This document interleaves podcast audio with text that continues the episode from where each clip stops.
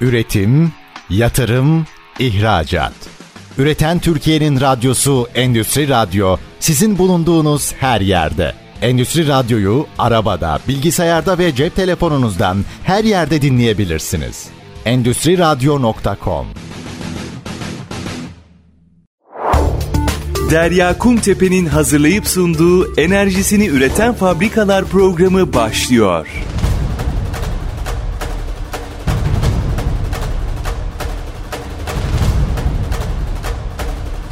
Enerjisini üreten fabrikalar programından herkese merhabalar. Ben Derya Kumtepe. Bugün programda değerli bir konu ağırlayacağım. Tabii ki artan enerji maliyetlerini konuşacağız. Nasıl bir tasarruf potansiyeline sahibiz, neler yapabiliriz? Özellikle endüstriye, endüstriyel tesislerde sanayi kanadında neler yapmak gerekiyor? AHS Endüstriyel Genel Müdürü Arda Zayim bizlerle birlikte. Merhabalar Arda Bey, nasılsınız? Merhabalar Derya Hanım, teşekkür ediyorum. Sizler nasılsınız? Bizler deyiz, çok teşekkürler. Malum enerji sektörünün gündemi yoğun. Herkes enerjiyi konuşuyor konuşuyor, artan maliyetleri konuşuyor, aşağıya düşürmek, birazcık daha bu taraftan kar edebilmek için nasıl çözüm önerileri sunabiliriz bunların peşindeyiz. Sizin de çok güzel çalışmalarınız ve projeleriniz var. Hem sizleri bir yakından tanımak istiyorum hem de AEZ Endüstriyel firmasının kuruluşundan, sunduğu hizmetlerden bahsedebilir misiniz? Tabii ki de. Öncelikle programımıza konuk olduğumuz için çok teşekkür ediyoruz. Ben Arda Zaim makine yüksek mühendisiyim. İki yıl süreyle Gürallar Cam Ambalaj Fabrikası'nda vakum mühendisi ve enerji yöneticiliği görevlerini yürüttüm. Ardından Festo Sanayi ve Ticaret AŞ'de satış mühendisi ve proje mühendisliği görevlerini de ettim.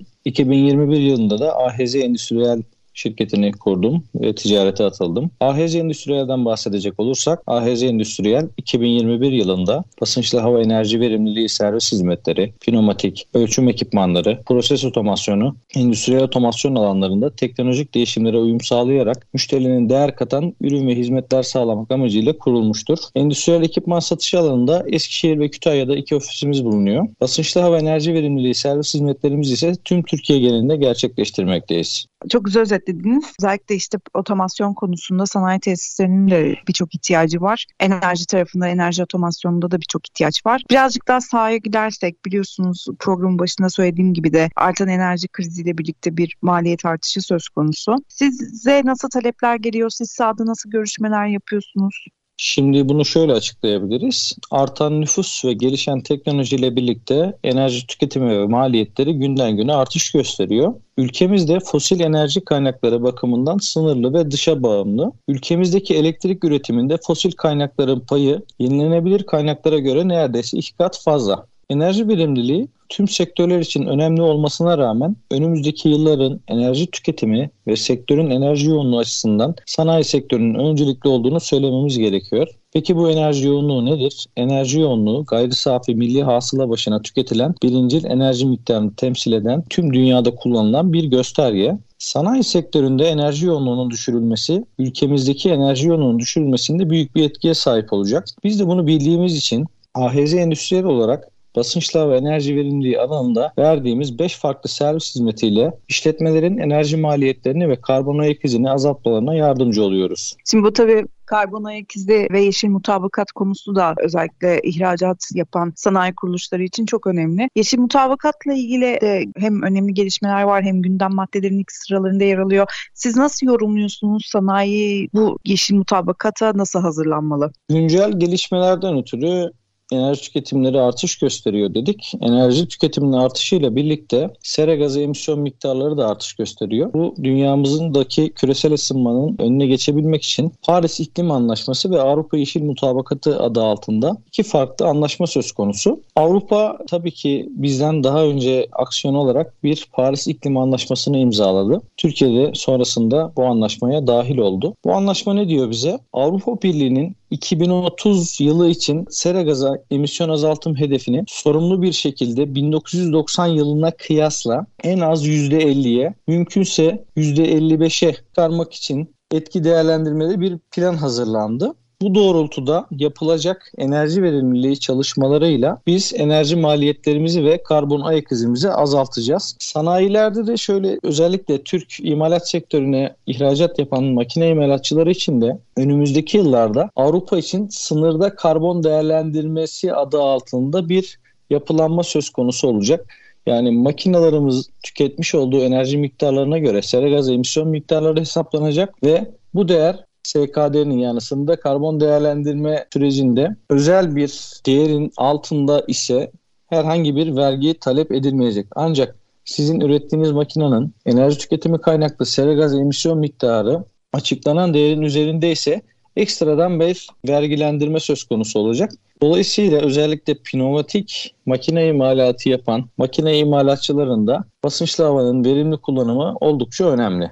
Tabii enerji verimliliği konusu için de sanayi tesisleri önemli bir yol haritası izlemesi gerekiyor. Kendi bir yol haritası çizmesi gerekiyor. Siz adım adım nasıl bir çalışma gerçekleştiriyorsunuz bir tesise girdiğinizde? İşletme bünyesinde kullanılan tüm enerji türlerinde tüketim miktarının belirlenmesini öncelikli kılıyoruz. Ölçüm yapmadan verimlilik konusunda herhangi bir çalışma yapmak mümkün değil. Bunu söylememiz lazım. Tüketmiş olduğumuz enerji miktarlarını ölçmemiz gerekiyor. Biz AHZ Endüstriyel olarak işletmelerin basınçlı hava sistemlerindeki tasarruf potansiyelini ortaya çıkarıyoruz. Bunu nasıl gerçekleştiriyoruz diye soracak olursanız basınçlı hava enerji verimli alanında verdiğimiz 5 farklı servis hizmeti mevcut. Bunlar sırasıyla şöyle. Basınçlı hava enerji verimliliği analizi etüt hizmeti. Bu etüt hizmetinde basınçlı hava sistemindeki tüm parametreler analiz ediliyor. Sahada çeşitli ölçümler gerçekleştiriliyor. Çeşitli hesaplamalar yapıyoruz. Sonrasında işletme için bir enerji verimliliği yol haritası olacak bir değerlendirme raporu sunuyoruz. İşletme işletme bu raporda tespit ettiğimiz tasarruf potansiyelini hayata geçirmek için çeşitli revizyonlar gerçekleştiriyor ve enerji verimliliğini sağlamış alıyor. Diğer bir servis hizmetimiz ise basınçlı hava kaçak tespiti servis hizmeti. Bildiğiniz üzere basınçlı havada enerji verimli alanında birçok unsur mevcut. Bunlardan en önemlisi de kaçakların tespiti ve tamiri. Biz bir ultrasonik kaçak tespit cihazı kullanarak kompresörden işletmedeki son noktaya kadar tüm kaçakları tespit edip etiketliyoruz. Hem fiziksel olarak hem dijital olarak. Burada kaçağın büyüklüğü, kaç litre bölü dakika olduğu, yıllık ne kadara mal olduğu, yıllık size ne kadarlık bir karbon emisyonu ortaya çıkardığı detaylarıyla birlikte yer alıyor. Bununla birlikte bu kaçağa neden olan ekipmanın bilgileri, hangi makinede, fabrikanın hangi bölümünde olduğu da bu detaylı rapor içerisinde yer almakta. Diğer bir servis hizmetimiz ise kompresör enerji verimliliği analizi. Burada da kompresörümüzün tüketmiş olduğu elektrik enerjisi miktarı, üretmiş olduğu hava miktarı, üretmiş olduğu havanın basınç seviyesi belli bir süreyle kayıt altına alınıyor. Sonrasında kompresörün spesifik enerji tüketimi hesaplanıyor ve kompresör verimliliği alakalı detaylı bir rapor oluşturuluyor. Dördüncü servis hizmetimiz ise basınçlı hava kalitesi analizi. Basınçlı hava içerisinde bildiğiniz üzere çeşitli kirleticiler mevcut. Bunlar partikül, nem ve yağ. Bunları uygun ölçü aletleriyle ölçümlendirerek ISO 8573 basınçlı hava kalite standardı uyarınca bir ölçüm raporu hazırlıyoruz. İstenilen hava kalitesine nasıl ulaşabileceği konusunda da müşterilerimizi yönlendiriyoruz. Son servis hizmetimiz ise basınçlı hava sistem tasarımı. Verimli bir basınçlı hava sistemi nasıl tasarlanır? Hangi ekipmanlar kullanılır? Mevcuttaki ekipmanların yerleşimi konusunda nasıl bir revizyon yapabiliriz? Mekanik tesisat boyutlandırması gibi gibi birçok noktaya dikkat çekerek bu tasarım hizmetini de vermekteyiz. Şimdi tabii basınçlı havadan başlayalım isterseniz çünkü hizmetlerinizi böyle 4-5 farklı başlık altında değerlendirdiniz. Basınçlı havada şimdi önemli potansiyel tasarruf noktaları var. O yüzden hatta en pahalı enerji kaynağı diye geçiyor. Bu potansiyeller nedir? Bu basınçlı havayı önleyerek nasıl bir verimlilik sonucuna ulaşıyor fabrikalar? Sizin de belirttiğiniz üzere basınçlı hava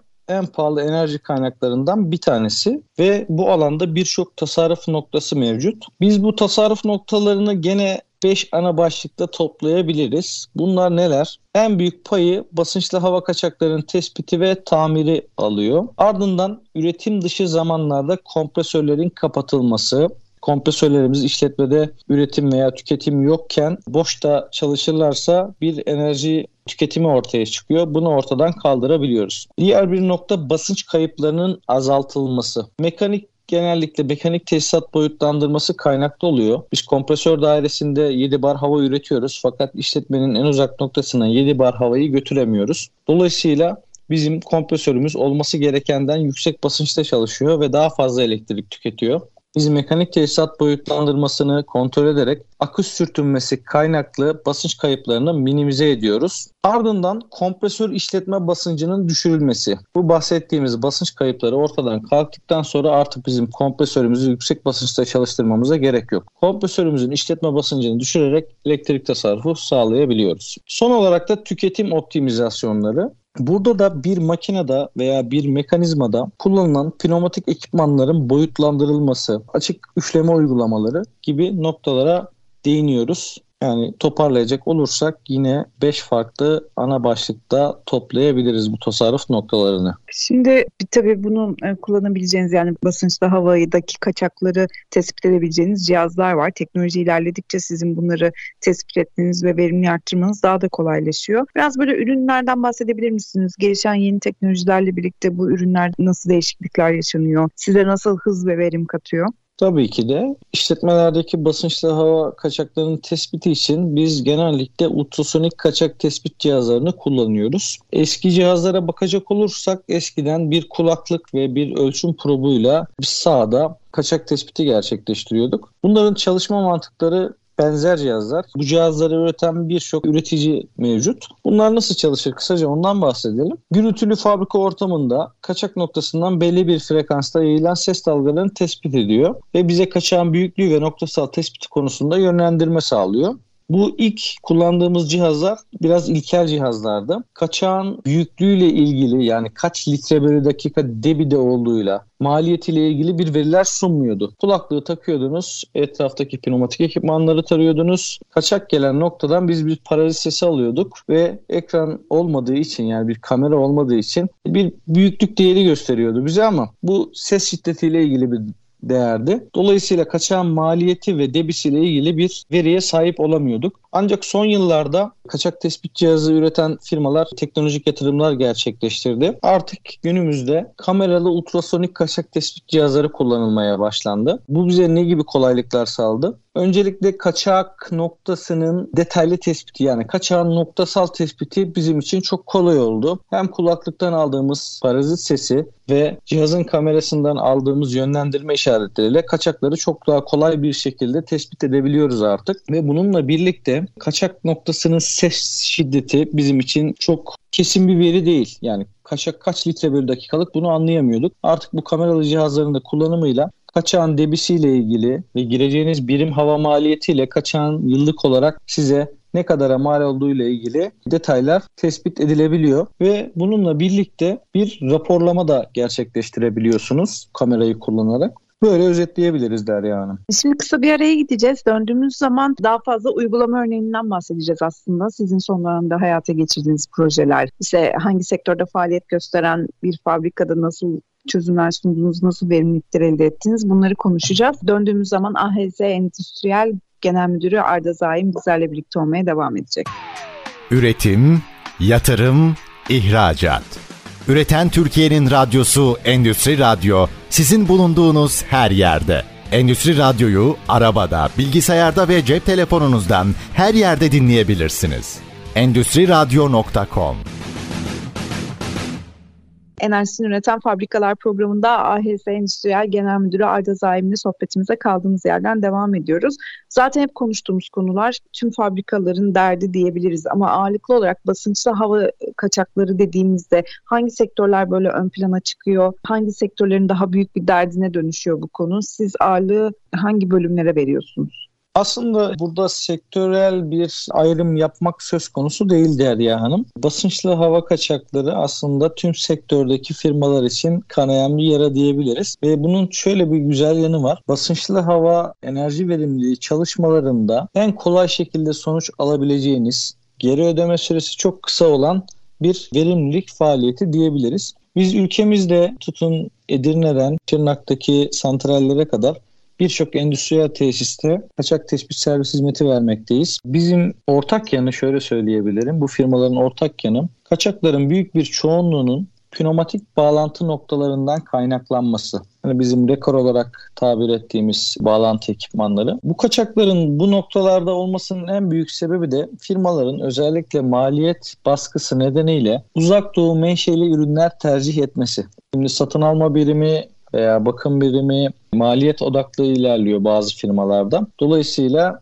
ucuz olan uzak doğu menşeli ürünleri tercih ediyor. Getiriliyor o ürün, işletmeye takılıyor. Belli bir süre sonra bu noktalardan hava kaçakları meydana geliyor. Şimdi satın alma maliyetini, işletme maliyetini kıyasladığımızda arada çok büyük farklılıklar var. Belki şu anda e, bir rekoru 1 euroya temin edebilirsiniz. Ancak bu rekordan işletmede kaçak meydana geldiğinde yıllık 60, 70, 100 eurolara kadar varan bir kaçak maliyeti söz konusu oluyor. Dolayısıyla işletmelere biz mutlaka pneumatik sektöründe öncü markaların, kaliteli markaların bağlantı elemanlarını kullanması konusunda öneriyoruz diyebilirim.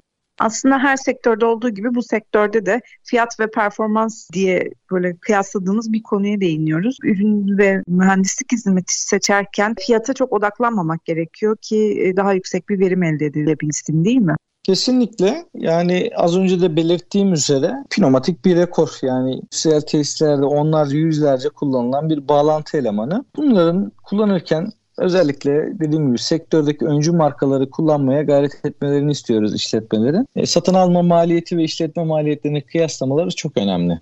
Şimdi programda araya gitmeden önce dedik ki birazcık daha uygulama örneği konuşalım. Sizin böyle son dönemde yer aldığınız bir projeden bahsedebilir misiniz? Nasıl çözüm sağladınız, nasıl sonuçlar elde ettiniz? Biraz böyle verimlilik rakamları da neler, hangi çıktılar elde ettiniz? Tabii ki de. Vermiş olduğumuz servis hizmetlerinden bir tanesi de söylediğim üzere basınçlı hava enerji verimliliği analizi servis hizmetiydi. Size son yaptığımız uygulamadan somut birkaç örnek sunayım. Bu bahsettiğim servis hizmetinde kompresör dairesinden işletmedeki en uzak noktadaki pneumatik ekipmana kadar biz sistemi tarıyoruz. Nerede ne kadar tasarruf potansiyeli sağlayabiliriz şeklinde çıkarımlarda bulunuyoruz çeşitli debi ölçümleri, hava kalitesi ölçümleri, basınç düşü ölçümleri gerçekleştiriyoruz ve sonrasında işletmenin tespit ettiğimiz uygunsuzlukları gidererek ne kadarlık bir tasarruf potansiyeline sahip olacağı konusunda çok detaylı bir rapor sunuyoruz. Örnek verecek olursak makina, iş makineleri imalatı sektöründe faaliyet gösteren bir fabrikada gerçekleştirdiğimiz çalışmanın sonuçlarından bahsetmek isterim size.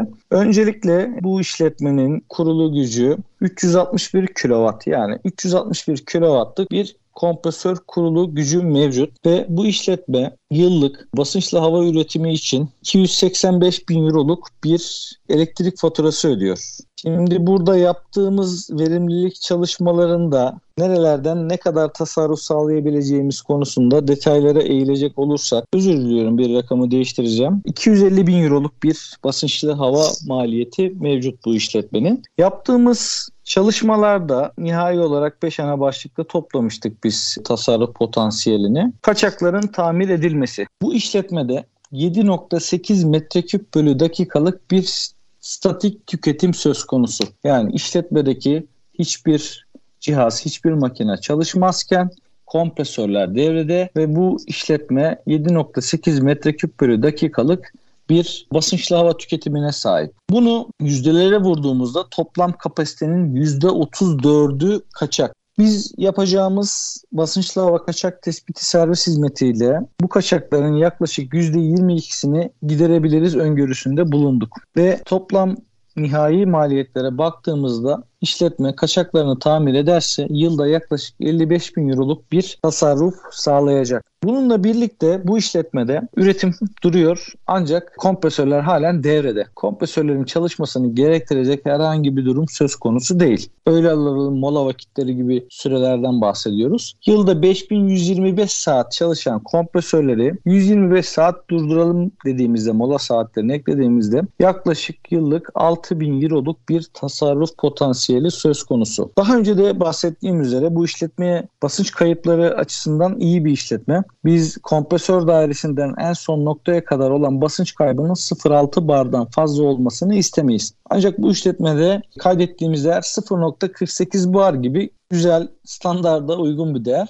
Ancak daha da geliştirilebilir. Biz bu işletmedeki basınç kaybını 0.3 bar azaltarak 0.18 bara düşürdüğümüzde yılda yaklaşık 4500 euroluk bir tasarruf sağlamayı öngördük. Ve bu basınç kayıplarını azalttıktan sonra artık kompresörümüzün işletme basıncını düşürebiliriz dedik. Kompresörümüzün güncel işletme basıncı 6.9 bardan 6.6 bara düştüğünde yılda yaklaşık 7500 euroluk bir tasarruf potansiyeli söz konusu olmaktadır. Toplam tasarruf potansiyeline göz attığımızda da yıllık basınçlı hava maliyeti 250 bin euro olan bir işletmede tasarruf potansiyeli yaklaşık %30 olarak karşımıza çıkıyor. Bu da yıllık yaklaşık 75 bin euroluk bir maliyete tekabül ediyor. Ve 157 ton karbondioksit emisyon tasarruf potansiyeli mevcut. Size verdiğim bilgiler son gerçekleştirdiğimiz servis hizmetiyle ilgili olan gerçek, realistik, güncel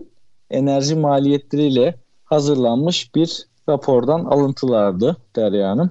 Aslında tam da böyle duymak istediğimiz ve gündeme getirmek istediğimiz rakamları paylaştınız. Yani 75 bin euro yılda bir tasarruf edilmesi bütün tesisler için, bütün üreticiler için oldukça kıymetli bir rakam. Çünkü hem rekabette öne çıkması hem birçok alanda tasarruf etmesi için çok önemli.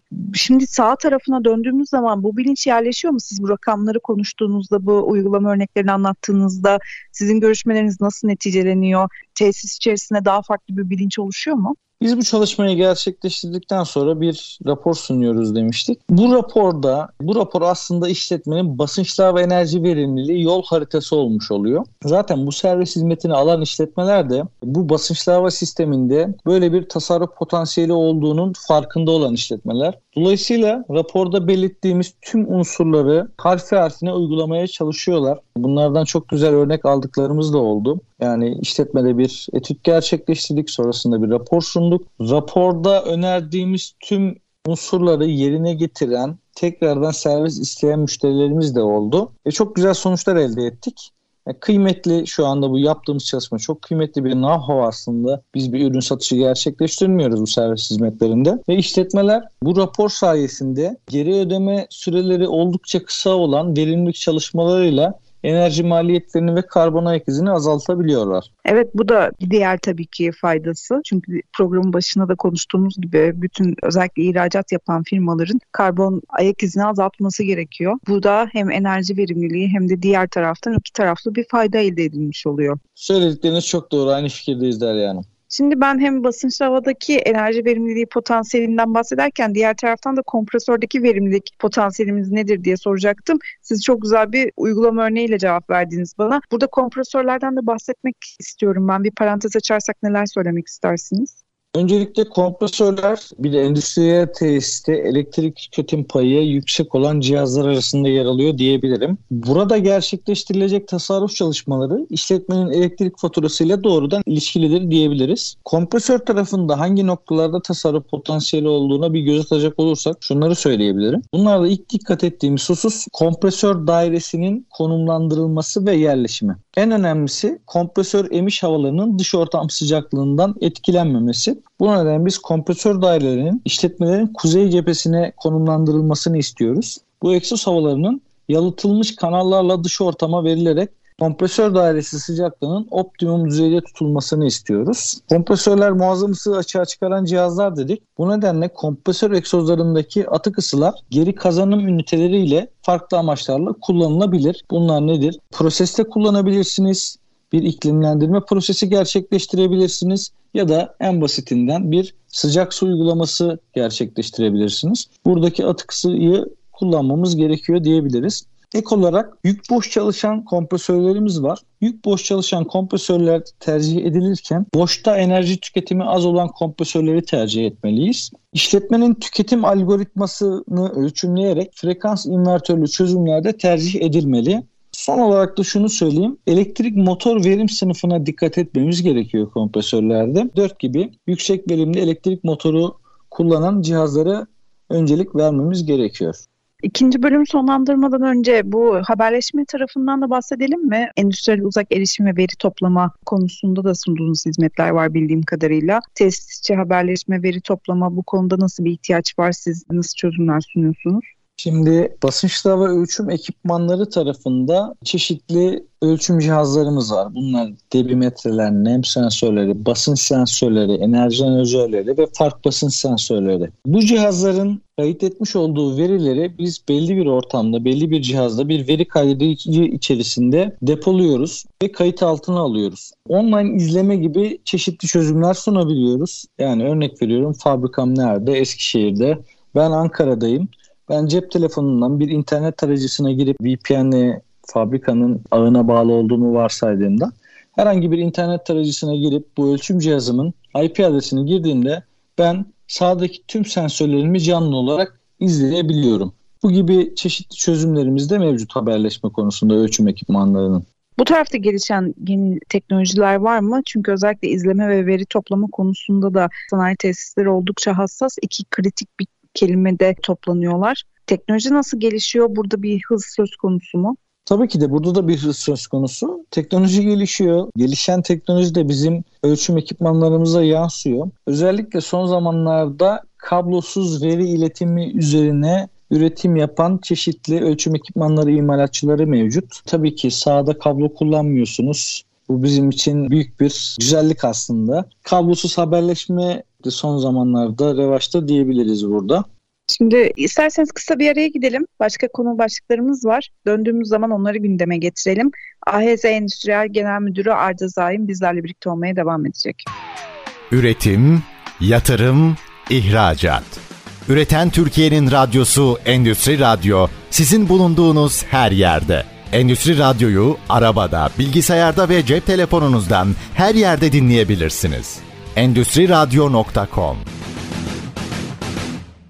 Enerjisini Üreten Fabrikalar programında AHZ Endüstriyel Genel Müdürü Arda Zaim'le sohbetimize kaldığımız yerden devam ediyoruz. Şimdi şöyle bir toparlayacak olursak ürün grubumuzu pneumatik proses otomasyonu, haberleşme ve ölçme ekipmanları olmak üzere dört grupta ayırabiliyoruz, sunabiliyoruz. Sizin şimdi yeni dönemde ağırlıklı hangi ürün grubuna ağırlık vermeyi planlıyorsunuz ya da bu dört grupla ilgili öne çıkan yeni gelişmeler var mı?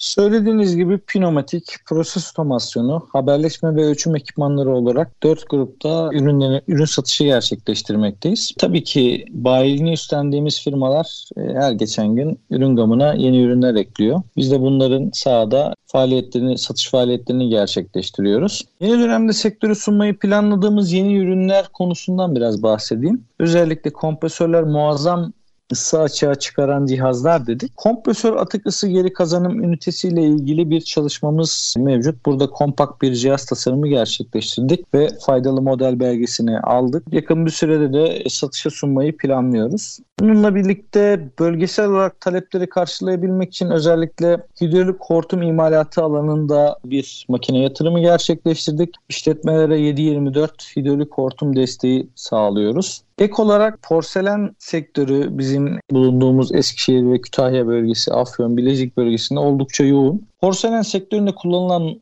makinalarda çoğunlukla ithal makineler. Bunların yerleştirilmesi için konsept makine imalatına başladık bu yıl. Önümüzdeki yılda buradaki yatırımlarımızı arttırmayı planlıyoruz yani gündeminizde birazcık daha böyle yatırımların olduğu, yeniliklerin olduğu bir döneme gireceksiniz. Böyle bir 2023 iş gündeminizde hangi başlıklar var? Hedefleriniz, projeleriniz neler? 2022 yılı özellikle enerji maliyetlerinin muazzam şekilde artışıyla basınçlı hava enerji verimliliği servis hizmetleri olan talebi de arttırdı. Oldukça yoğun bir yıl geçirdiğimizi söyleyebiliriz. Müşterilerimize daha fazla servis hizmeti verebilmek için bu alanda yeni istihdamlar sağlamayı planlıyoruz. Bununla birlikte Türkiye ile sınırlı kalmayıp komşu ülkelerde iş seyahatleri gerçekleştirerek o bölgelerde basınçlı ve enerji verimliliği servis hizmetleri alanında pazardan pay almayı hedefliyoruz. Yani birazcık daha böyle yurt dışı hedefiniz var aslında.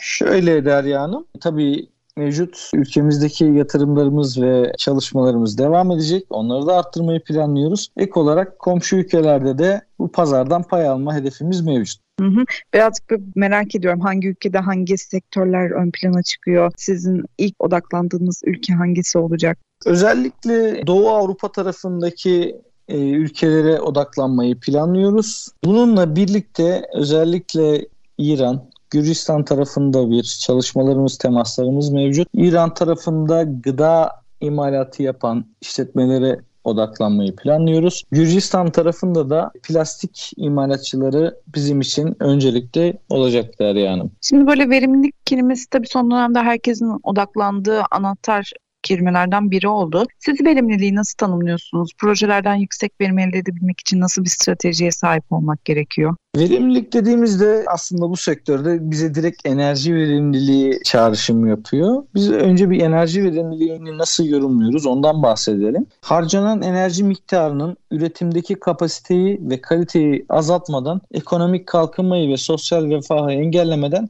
en aza indirilmesi olarak tanımlıyoruz. Projelerde ise yüksek verim elde edebilmek amacıyla tek bir noktaya odaklanmıyoruz. Yani tüm sistemi ele alıyoruz. Bu sayede daha verimli çalışmalar gerçekleştiriyoruz. Size de peki genelde öyle verimlilik konusunda konusuyla ilgili verimlilik kelimesiyle ilgili dönüşler oluyor mu? Hani daha Tabii çok ki oluyor. etmek istiyoruz gibi. Evet örnek veriyorum. İşletmeler bizimle iletişime geçiyor. Biz kompresör verimliliğimizi arttırmak istiyoruz diyorlar. Böyle şeylerle karşılaşıyoruz. Tabii burada verimlilik konusundan bahsederken termodinamiğin birinci kanunu unutmamak gerekiyor. Hiçbir enerji yok olmaz, yoktan var edilemez. Enerji sadece şekil değiştirir. O yüzden bu enerjinin şekil değiştirme sürecindeki kayıpları minimize ederek biz sistemleri ve projeleri verimli hale getirmeye çalışıyoruz. Burada tabii şey de var değil mi? Hani projeye uygun hareket etmek ve her projeye özel konsept geliştirmek. Tabii ki de yani her işletme birbiriyle aynı değil. Her basınçlı hava sistemi birbirinin kopyası değil. Bu nedenle hastaya özel reçete yazıyoruz benzetmesini söyleyebiliriz yani. Şimdi projelerde tabii sizden beklentiler de değişiyor. Her projenin ihtiyacı da farklı. Dediğiniz gibi projeye uygun hareket ederek çözümler sunuyorsunuz. Evet örnek veriyorum bir işletmenin basınçlı hava sistemini ele alacak olursak bir işletmede kurutucu istenilen çiğlenme noktası sıcaklığını sağlayabiliyor. Ama bu işletmede mekanik tesisat boyutlandırması düzgün gerçekleştirilmediği için akış sürtünmesi kaynaklı basınç kayıpları mevcut. Diğer bir işletmeye gittiğimizde de bu bahsettiğimiz unsurlardan muazzam şekilde, mükemmel şekilde yapılmış ancak işletmede sadece basınçlı hava kaçak tarafında bir sorun söz konusu. Her işletmenin dinamiği ayrı diyebiliriz. Her işletmeye ayrı bir çözüm önerisi sunmaktayız. Ve programımızın sonuna doğru yaklaşırken bizlerle paylaşmak istediğiniz başka başlıklar var mı konu başlıkları ya da gündemde benim bilmediğim ve evet bu konunun dile gelmesi gerekiyor dediğiniz kritik gelişmeler? Enerji verimliliği sektöründe faaliyet gösteren bir işletmeyiz ve birçok ülke genelinde birçok işletme ziyaretleri gerçekleştiriyoruz. Özellikle bu 5627 sayılı enerji verimliliği kanunun devreye girmesiyle işletmeler, yükümlü kullanıcılar 1000 ton eşdeğer petrol üzeri yıllık enerji tüketimi olan işletmeler enerji yöneticisi görevlendirmekle zaten resmi olarak mesul. Ancak bunun altında yani 1000 ton eşdeğer petrolün altında enerji tüketimi olan işletmeler de kendi yararlarına daha verimli bir basınçlı hava sistemi veya diğer enerji kaynaklarını dikkate aldığımızda enerji maliyetlerini düşürmek için mutlaka bir enerji yöneticisi görevlendirmesini ben öneriyorum. Çünkü karşılaştığımız yükümlü olmayan kullanıcıların tamamına yakınında biz enerji yöneticileriyle karşılaşamıyoruz. Buralara bu işletmeler yatırım yaparak bir enerji istihdam sağlarsa enerji maliyetlerini çok daha kısa bir sürede azaltacak ve karbon emisyonlarını da azaltacak doğaya daha az zarar vereceklerdir. Oradaki manzara da değişti biraz. Eskiden bu kadar enerji yöneticisiyle çalışmıyordu tesisler ama bugün küçük büyük bütün tesislerde aslında artık bir muhatap bir enerji yöneticisi durumu baştan aşağıya takip eden bir yetkili mutlaka bulunuyor eskiye göre.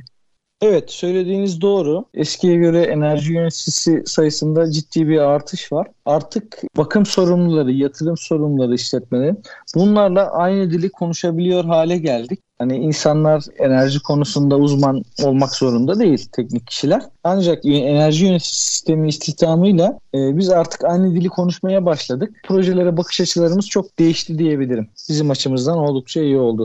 Biraz tabii yönetimin de tutumu burada çok önemli. Bir yatırım yapılacağı zaman yatırımı desteklemesi ya da enerji verimliliği ile ilgili konularda daha sıcak, daha hızlı reaksiyon almak istemesi, yatırımcının desteği, yöneticilere verdiği destek projelerin daha hızlı hayata geçmesini sağlıyordur. Ortak olarak bir sorun mu desek, ortak bir durum diyelim buna. Şimdi işletmelere ziyaretler gerçekleştiriyoruz. Teknik ekip çok hevesli bu konuda bir verimlilik çalışması gerçekleştirmek istiyor. Tüm incelemeler yapılıyor. Nihai olarak bir teklif sunuluyor. Teklif sunulduğunda ilk karşılaştığımız tepki şu. Bunları ben patronuma, işverenime, fabrika sahibine nasıl açıklamalıyım, nasıl açıklayacağım? Bunu nasıl kabul ettirebilirim? Durumuyla karşı karşıya kalıyoruz. O yüzden durumun farkında olan sanayiciler, işverenler, fabrika sahipleri bu çalışmaları gayet iyi karşılıyor. Ancak bu duruma önem vermeyen sanayicilerle inanın çok zorluklar yaşıyoruz. Yani bu verimlilik çalışmanın önemini anlatmak bizim için zor geliyor. Zor oluyor yani. Şimdi Arda Bey basınç hava kalitesi hakkında bilgi verebilir misiniz? Tespitini nasıl yapıyorsunuz? Basınçlı hava içerisinde çeşitli kirleticiler mevcut. Bu kirleticiler makine kullanılabilirliği, proses güvenilirliği ve ekipman kullanım ömrüne direkt etki etmekte. Basınçlı hava içerisinde üç temel kirletici mevcut. Partikül, nem veya Partikülün temel sebebi korozyona dayanıksız mekanik tesisat bileşenleri. Nem de tamamen havanın fiziksel bir özelliğinden kaynaklanıyor. Yani biz ne yapıyoruz basınçlı hava sisteminde bir kompresörde? Atmosferik basınçtan belli bir hacimde hava emişi gerçekleştiriyoruz. Çeşitli mekanizmalarla işte vida, turbo veya piston mekanizmalarıyla bu emdiğimiz havayı sıkıştırıyoruz. Havayı sıkıştırdığımızda havanın atmosferik şarttaki atmosferik hacimdeki taşıyabileceği su buharı miktarı belli. Biz bunu sıkıştırdığımızda ne yapıyoruz? Hacmini küçültüyoruz ve basıncını artırıyoruz. Dolayısıyla taşıyabileceği su buharı miktarı da azalmış oluyor. Peki bu su buharı ne oluyor? Yoğuşarak su haline geliyor ve biz kurutucu adını verdiğimiz cihazlarda bu suyu hattan uzaklaştırmaya çalışıyoruz. Yağ da tamamen kompresör teknolojisiyle ilgili bir durum. Vidalı yağlı kompresör, pistonlu yağlı kompresör gibi kompresörler bu mekanizmaların aşırı ısınmasını ve aşınmasını önlemek amacıyla sıkıştırma işlemini gerçekleştirirken bir miktar yağ enjekte ediyor. Sonrasında yağı ve havayı ayrıştıracak bir separatör mekanizmasından geçirerek işletmeye havayı servis ediyor. Biz neler yapıyoruz basınçlı hava kalitesi analizi servis hizmetinde? ISO 8573 yani basınçlı hava kalitesi standardı uyarınca işletmedeki basınçlı havanın kalitesini belirleyip bir rapor hazırlıyoruz. Nem tarafında çiğlenme noktası sıcaklığını dikkate alıyoruz. Bir çiğlenme noktası sıcaklığı sensörü kullanıyoruz. Havanın dew point, pressure dew point dediğimiz parametresini belirliyoruz. Yağ tarafında bir yağ impaktörü kullanıyoruz ve metreküp başına muhteviyatı bildiriyoruz. Partikül tarafında ise lazerli bir partikül sayıcı kullanıyoruz. Metreküp başına kaç adet hangi boyutlarda partikül mevcut ve nihai olarak ISO 8573 uyarınca bunları sınıf sınıf raporluyoruz. Yani bir pneumatik ekipman aldınız örnek veriyorum bir pneumatik silindir. Bunun bilgi sayfasında bize der ki minimum ISO 8573'e göre ben 744 kalitesinde çalışabilirim. Yani bizim işletmemizdeki hava bu istenen hava kalitesine uygun mu değil mi bunu çeşitli ölçüm cihazları kullanarak ölçümleyip rapor hazırlıyoruz Derya Hanım.